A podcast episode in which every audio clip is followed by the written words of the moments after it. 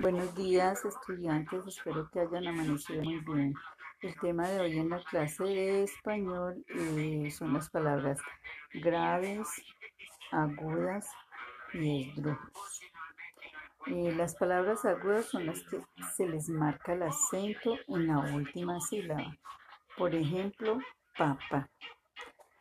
Las palabras graves son las que se les marca el acento en la antepenúltima sílaba.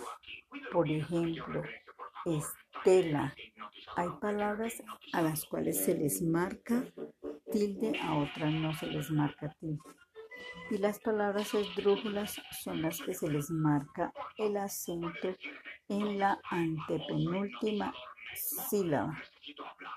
Por ejemplo, cuadrúpedo.